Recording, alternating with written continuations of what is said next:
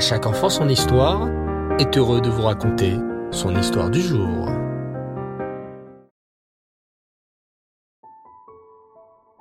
Bonsoir les enfants et Reftov, vous allez bien? Baou Hachem. Je suis très heureux de vous retrouver à nouveau ce soir pour poursuivre notre merveilleuse aventure sur les traces de nos ancêtres et plus particulièrement sur les traces du prophète Elisha. En ce moment, la femme du tzaddik Ovadia a vraiment besoin d'aide. Son mari a emprunté beaucoup d'argent au méchant roi Yehoram. Avec cet argent, Ovadia a pu cacher 100 prophètes d'Hachem en leur fournissant à manger et à boire et de l'huile pour pouvoir avoir de la lumière et étudier la Torah. Mais maintenant qu'Ovadia est Niftar, sa femme se retrouve seule avec ses deux fils. Et le méchant roi Yehoram vient de l'avertir que si elle ne lui rend pas tout l'argent emprunté, il enverra ses soldats prendre ses deux enfants pour en faire des esclaves. Baou Hashem, Ovadia, depuis le Gan Eden, a donné un bon conseil à sa femme. Prendre de l'huile de sa maison et aller chez Elisha le prophète, lui seul avec l'aide d'Hachem, pourra l'aider. Obéissant à son mari, rempli de Emouna, de confiance en Hachem, la femme d'Ovadia se rendit chez elle. Sa maison était vide, plus de bijoux, de diamants, ni même de nourriture. Elle était très pauvre, car tout son argent, Ovadia son mari, l'avait utilisé pour sauver les cent prophètes d'Hachem. Sans perdre de temps, la femme d'Ovadia partit aussi vite que possible chez Elisha le prophète. Ce dernier l'accueillit avec beaucoup de gentillesse, et la femme d'Elisha lui expliqua toute la situation. Mon mari n'est plus là, et m'a laissé sans argent. Il avait emprunté beaucoup d'argent au roi Yehoram, mais cet argent, il ne s'en est pas servi pour lui, il s'en est servi pour cacher et nourrir les cent prophètes d'Hachem. À présent, mes enfants sont en danger. Si je ne rembourse pas le roi Yehoram, il prendra mes deux fils pour en faire des esclaves. Je vous en supplie, Elisha Navi. Priez Hachem pour qu'il nous sauve. Le prophète Elisha hocha la tête, puis répondit. Que te reste-t-il dans ta maison? Un tout petit peu d'huile dans un vase, murmura la femme d'Ovadia. Très bien, répondit Elisha. Voici ce que tu vas faire. Tu vas aller chez tes voisines et tu vas leur demander si elles peuvent te prêter toutes sortes de récipients. Des pots, des vases, des casseroles, des jarres. Ensuite, tu vas t'enfermer dans ta maison avec toute cette vaisselle et tu vas verser le peu d'huile qu'il te reste dans tous ces récipients. Tu verras alors le miracle d'Hachem. La femme d'Ovadia obéit au prophète Elisha avec beaucoup d'émouna.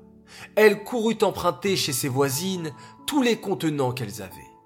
Puis, elle rentra chez elle, munie de tous ses récipients, s'enferma comme le prophète Elisha le lui avait ordonné, et se mit à verser le peu d'huile qu'elle avait. C'est alors que le miracle se produisit. L'huile ne s'arrêta pas de couler. Chaque fois qu'elle versait de l'huile dans un pot, il en restait encore et encore. Et c'est ainsi qu'elle put remplir des dizaines et des dizaines de pots d'huile. Lorsque la femme d'Ovadia eut fini de remplir tous les récipients prêtés par les voisines, elle vit qu'il lui restait encore de l'huile de son petit pot. Que fit-elle alors?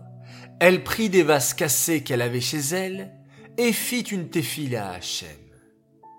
Hachem, tu m'as fait un miracle, et toutes mes cruches se sont remplies d'huile. Celui qui a commandé à l'huile de ne pas s'arrêter de couler, commandera aussi aux vases cassés de se réparer. Et le deuxième miracle se produisit. Tous ces récipients cassés qu'elle avait à la maison se réparèrent, et la femme put les remplir d'huile également. Elle se retrouvait maintenant avec une quantité d'huile impressionnante. elle courut voir le prophète Elisha pour le remercier de sa téfila et lui demanda quoi faire maintenant? Le prophète Elisha lui répondit Avec toute cette huile, tu pourras rembourser le roi Yehoram. Et ne t'inquiète pas, personne ne te demandera d'où t'est venu tout cet argent. Hachem, qui a fait taire les chiens lors de la sortie d'Égypte, fera taire aussi les curieux qui voudraient te poser des questions. Quant à toi, vends tranquillement toute cette huile, et avec l'argent de la vente, tu pourras rembourser le roi Yehoram. C'est exactement ce que fit la femme d'Ovadia.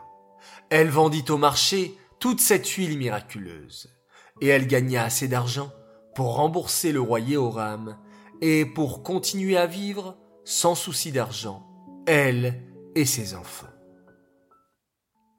Cette histoire est dédiée les Louis Nishmat, Shoshana Bat Yosef et Bluria Bat David, Aléana Shalom. J'aimerais dédicacer cette histoire également à l'occasion d'un anniversaire et un grand Mazal Tov à une fille magnifique. Elle est née le 17 Tammuz, elle s'appelle Avacheli Avigail et elle fête ses 9 ans. Alors, on dit qu'en la période du Mashiach, toutes les commémorations amères deviendront des célébrations joyeuses. Alors à toi, notre si joyeuse fille, au grand cœur pleine de vie et de fantaisie, nous te souhaitons un grand Mazal Tov en ce jour si particulier. Que tu puisses être une lumière autour de toi, pleine de joie, d'amour, dans le chemin de la Torah et des mitzvot, avec la santé et la facilité dans tout. Amen. Mashiach Message de la part de papa, maman, Solal, Jude et Iska. Voilà les enfants, une belle histoire pour commencer cette semaine. Je vous souhaite à tous Shavuatov, une très belle semaine.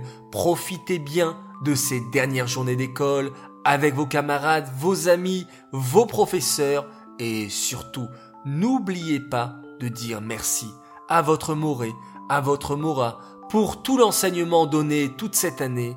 C'est important de remercier et d'être reconnaissant vis-à-vis de ceux qui nous transmettent la Torah, les mitzvot et les belles valeurs de la vie. Je vous dis Laila Tov, très très bonne nuit. On se retrouve demain, Bezrat Hashem avec la Misa du Rambam, et on se quitte en faisant un magnifique schéma Israël.